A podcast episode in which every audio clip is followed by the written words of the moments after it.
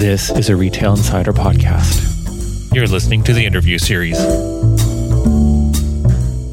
Welcome to the Retail Insider podcast. I'm your host today, Craig Patterson, and we're joined here today with Suzanne Sears. Suzanne is the president of Best Retail Careers Canada, and uh, she's also the head of the recently launched Luxury Careers Canada, as well as Retail Staffing Canada. Welcome, Suzanne. Hi, Craig. Nice to join you again. It's always great to talk with you. Uh, talking about staffing in Canada again uh, at a very challenging time. Uh, we're obviously uh, in the midst of a pandemic, and we're coming up to two years of the uh, COVID 19 pandemic situation that we've been in. This has uh, obviously impacted retail in a very significant way. Um, we're going to talk a little bit about a bit of an Ontario focus right now, I think the minimum wage uh, it was just announced it would be increasing to fifteen dollars, which is still not enough enough for really anyone to live off of in Ontario, but it's a start. It's a start, I guess. Suzanne, what do you think of what? What do you think about this uh, increase in terms of uh, the impact that it's going to have on retailers? And uh, and uh, let's chat about this a little bit here. Um, this was the same amount of money offered in 2018 on the Kathleen Wynne platform that Doug Ford cancels. So I'm sorry to say um, it's not resonating well. It's having no impact in terms of encouraging people to accept the frontline jobs whatsoever. Um, it's almost like a retroactive little bonus, and it's only pennies more than the 1435 that went into effect last month. Mm. So it basically has a zero effect on retail staffing, other than it digs into the pockets a little bit of the retailers, um, because now, of course, they're going to be hiring no less than 15. But often what happens is the guy who was making 15 now wants 16, and that trickles through the entire system. So it takes a little bit of a bite out of wage budgets for the retailers. But in terms of uh, solving retail staffing problems, it's probably not even a a blimp on the radar. Make no difference. I mean, we we saw in the federal numbers last week that um, the unemployment rate is down to six point seven percent, which is what they say it was before the pandemic. Mm. But yet, all these jobs are empty. So, what happened?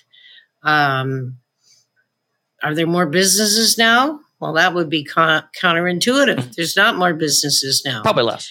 Um, so, where are all the missing workers? Where are they all? Well, I can tell you about 20% of the missing worker pool decided to take early retirement or retirement and simply left. They just aren't there now. Um, so, when that happens, of course, the middle managers get bumped up to higher roles, and that leaves a huge vacancy uh, from the mid workers down to the street workers. And $15 an hour has not prompted anybody to do cartwheels, as Mr. Ford thought that they would. so the problem is actually exacerbated now in many ways. Wow. The general rule of thumb out there is it's a candidate's market. You can sit back and refuse to pay it and do without staff. But if you don't have 17 to $20 an hour to offer, your roles are probably going vacant or vacant for a very long time. Wow, which really has a bad impact on on retailers uh, in terms of staffing. We've talked about this in the past, where right the la- let's say a lack of an employee can have a profound effect on the uh, profitability of, of, a business. And remind me what the numbers are, because right. honestly, I don't remember at this point. Well, essentially, uh, you know, MIT out of Boston studied this, and they've studied it for years. And the formula is always the same. If you're paying someone $1,000 a month, you're losing $4,000 in sales if that person isn't there. And, you know, it's hard to wrap your head around that thought process. But basically, every person who's been scheduled into a team has a critical revenue delivering function, whether it's to cover the staff on the floor, supply the warehouse, um, in head office, doing the planning and the allocation. Every time one of those dominoes is missing, Some customer somewhere gets let down. If it's at street level, there wasn't enough sales staff to handle the customers in the store. If it was at the warehouse level, the inventory did isn't there in the store at the time it needs to be. If it's at planning, a refill, a reorder on a hot item didn't get refilled. When you add up the losses of missing rolls, the factor of four is really the bottom line of how much money you will lose by not filling your jobs. But if anybody ever really wants this report and is very scientific, you'd have to go to MIT and ask them for a copy of it because it became a concern. Um, you know, a lot of people think, well, we're saving money. We're doing the work of four people with three. Well, it turns out you really aren't because the three people left to carry the whole load get pretty resentful. so, and there's certainly, you can't have, you know, if the old way we used to be trained in retail anyway was this store wants to do a million dollars. How many sales clerks do we need on the floor to generate a million dollars? Mm-hmm. And they would calculate it all out. Let's say that was seven. So you would budget for seven people on staff. If all of a sudden you only have four, you're not going to sell a million dollars, no matter what. It's not going to happen. You built your business model around X number of people generate X number of sales. So if they're missing, you're missing money in the till. Mm. And I stress over and over again you don't save a cent by not spending your wage budget. Jeez. You're hurting yourself. So it's it's spending money to make money essentially. Effectively, right. I mean, it's easy to visualize that in a factory. Uh, if you know th- that it takes, excuse me, you know, 100 people to build a car and 20% of those people along the assembly line are missing, you can't build cars at the pace that you need to to be profitable. Well, honestly, retail isn't a whole lot different than that. You need X number of people to generate X number of sales. So you can either revise your sales targets down, revise them up and add more staff, but something's got to give. The two the two work in sync. Very, very interesting.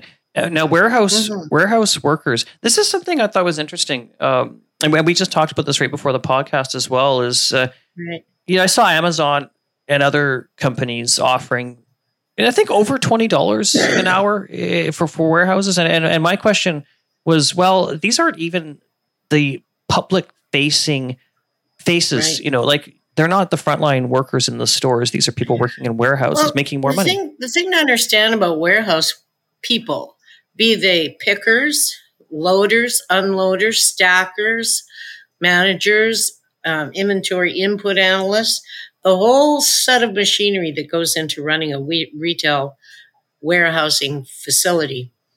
Because of Amazon, because of um, some of the big game providers because of the way Walmart is running now. This is a no longer a less desirable job. This is a hot, hot job. This is a job where they're giving one, two, three thousand dollar bonuses to sign on. This is a job where they're paying for you to take a, a college degree in logistics and supply chain. This is the hottest ticket um, in retail careers right now. Wow. There's been a flood of people going into this sector that would have never done so, thinking that warehousing wasn't glamorous enough. Well, that's where the money and the career progress is.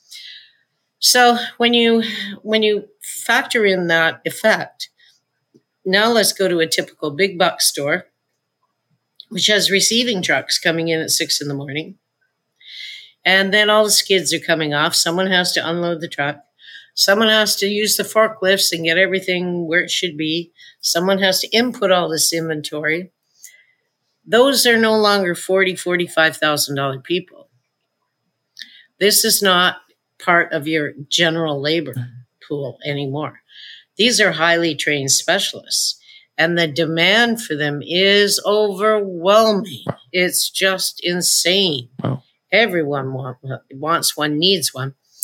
And you're very hard pressed to find any with any level, even two years experience now is considered senior. Um, so you're looking at fifty-five to sixty-five thousand dollars a year for a warehouse um, overseer, supervisor. I'm not even talking about a big warehouse manager, just you know your main person in charge of warehousing. And if you can find them, mm-hmm. If you can find them, and uh, they have to be forklift trained, and really, it's it's an incredible uh, challenge for retailers to understand that they're probably going to pay their warehouse people now more mm. than some of their assistant managers. As, it's a shock to the system. More than assistant managers in stores. Yeah. Wow. Yeah. Because they're harder to find. It's a tighter specialty. You have to have a particular aptitude for it. You have to be willing to work in a cold, hot, uncomfortable environment in an environment where you need safety safety uh, training. You need certifications in forklift, uh, dangerous heights, uh, flammable goods. I mean, it's an entire world now that um, the big box people really created. Huh. So yes, uh, and you can find an assistant manager more cheaply than you can find a warehouse supervisor. Holy cow! No, that that is, that's a big change. That didn't have that didn't exist before COVID. Yeah, jeez, at all. Oh, it's interesting to see how things are changing. Uh, because they are. Mm-hmm. well, now stores. I mean, we're we're seeing a situation where in some places I'm hearing that some stores are having trouble staying open and, and may have reduced their hours, whether or not they're not open a certain day or they're not open as long during the day. Um, that's very common now. Um, many organizations have taken small volume stores and instead of being open the seven days a week, they're only open five days a week now. Mm-hmm.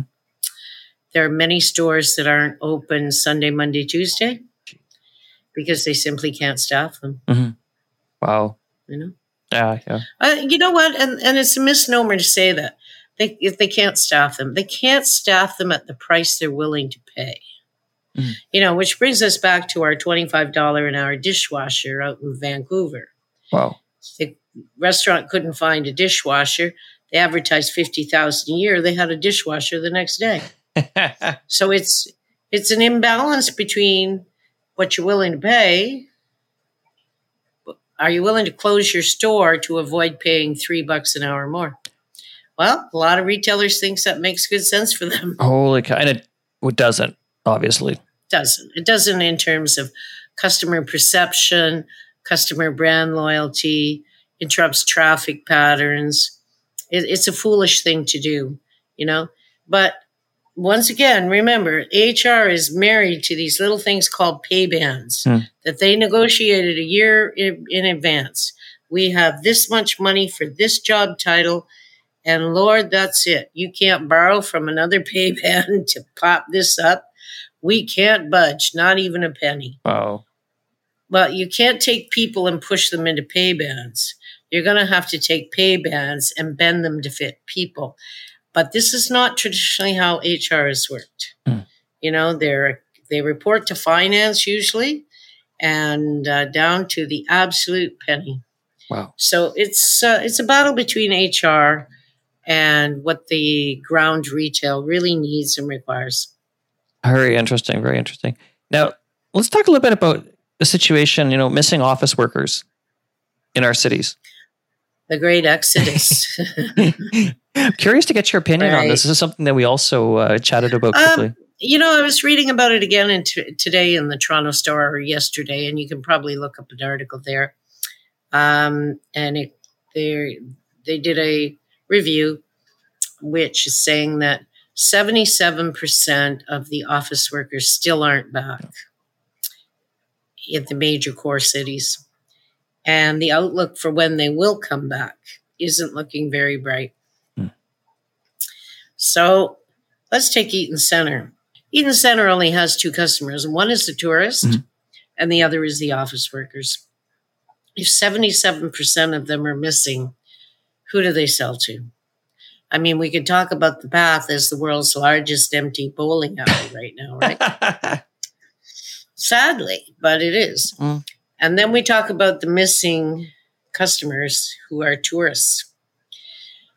Eaton Center thrived on tourists. Well, how does this trickle down to staffing?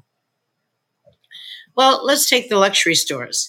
They're not going to have quarter of a million dollar pieces of jewelry sitting in the cabinet, sitting in the store that has no one to buy it because the tourists aren't coming through and the Bay Street guys are not coming over. What do you do with that inventory? You shift it. you shift it to the stores that are selling it and still have clientele. So what has happened is that most of the better grade goods and the higher end stores have stripped themselves of the top products and the top brand names. Hmm. They've taken them out. You re- recognize Sherway all did this a year or two ago anyway. Um, so all the uh, top brands, the high commission pieces, are sitting in a very handful of locations. Um, if we're talking Ontario, it's either Yorkdale or Bloor and Avenue Road. They aren't there in Eaton Center anymore. Well, the primary reason people work in luxury retail is for the top brands, Yep. is for commission. So if you don't have the newest pieces, the best pieces, the top designers, you're not making money anymore. So you're not making money anymore. Now you're back to making your minimum wage, but you have to schlep yourself to downtown Toronto. And maybe you were even paying for a place to live in downtown Toronto, which was great if you were making $100,000 commissions every year on these top, top brands. But that's gone. So what are you doing? You're giving up your apartment and you're moving out. You're moving out to wherever the burbs are. So it's almost this cycle has started where the peop- the office workers didn't come back, the tourists aren't here, the stores pulled out the top brands, the biggest sellers for the other stores.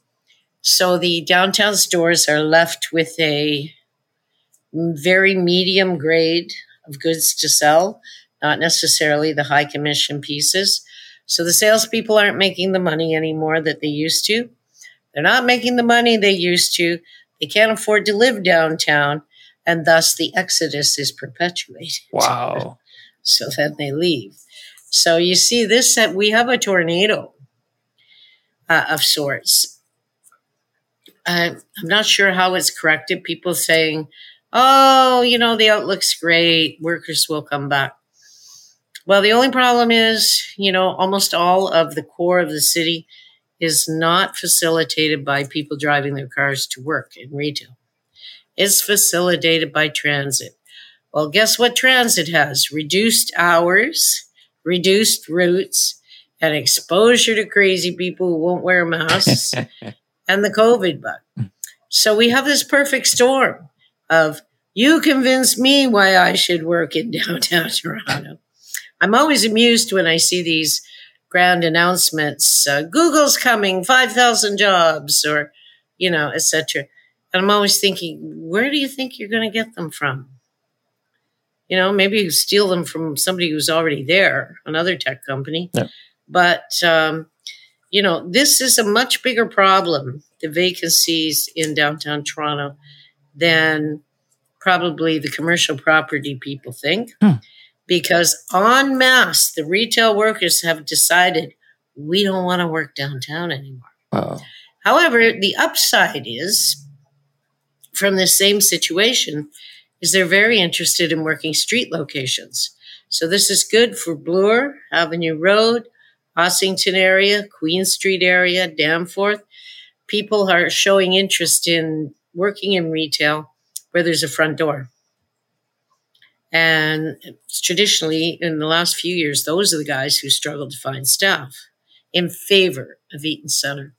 So the the staff has moved. They've moved physically. They've moved mentally. Uh, they go where they where the commissions are, and where the risk is lower.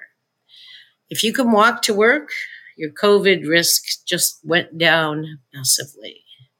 So uh, these are things that the uh, typical retailer isn't even thinking about. Like who really is going to what? They just seem to be overwhelmed by. They're all leaving, and none of them are coming back, and nobody wants my jobs. But they're not thinking it through the way a retail worker thinks through. Why am I going into the Eaton Center, having to take public transit for nowhere near the customer volume I'm accustomed to, without the best high commission brands? and pay rent when I'm living on less salary now. Something's got to give. My goodness, where do you think we're going to go from here? Let's wrap it up in terms of uh, the discussion today, because uh, I think there's so much to talk about. But yeah, I'm, I'm wondering what we're going to see as we head into 2022. I think that uh, you know you hear a lot about malls reinventing themselves to um, add housing and workstations and things. I think that the malls, if they reinvent themselves, uh, can bring some traffic flow back. Honestly, I think if the malls, this is going to be controversial, but I think if the malls had mandated no entry without vax, you'd have the workers back, you'd have the customers back. Hmm. But they didn't, and they don't seem to want to. Yeah fascinating. We'll see where that goes in terms of. Okay. you, well, we talked about a lot of things today. Vaccine passports. From the ground. I've been talking to I'm like 200 retailers in the last two weeks. Thank you so much. This is Suzanne Sears, president of Best Retail Careers International, as well as the recently launched Luxury Careers Canada, as well as Retail Staffing Canada. Thank you so much for joining us, Suzanne. Signing off. It's been a pleasure. And I'm Craig Patterson. I'm the founder and editor in chief of Retail Insider. Thank you so much, everyone, for listening today. Take care and bye for now.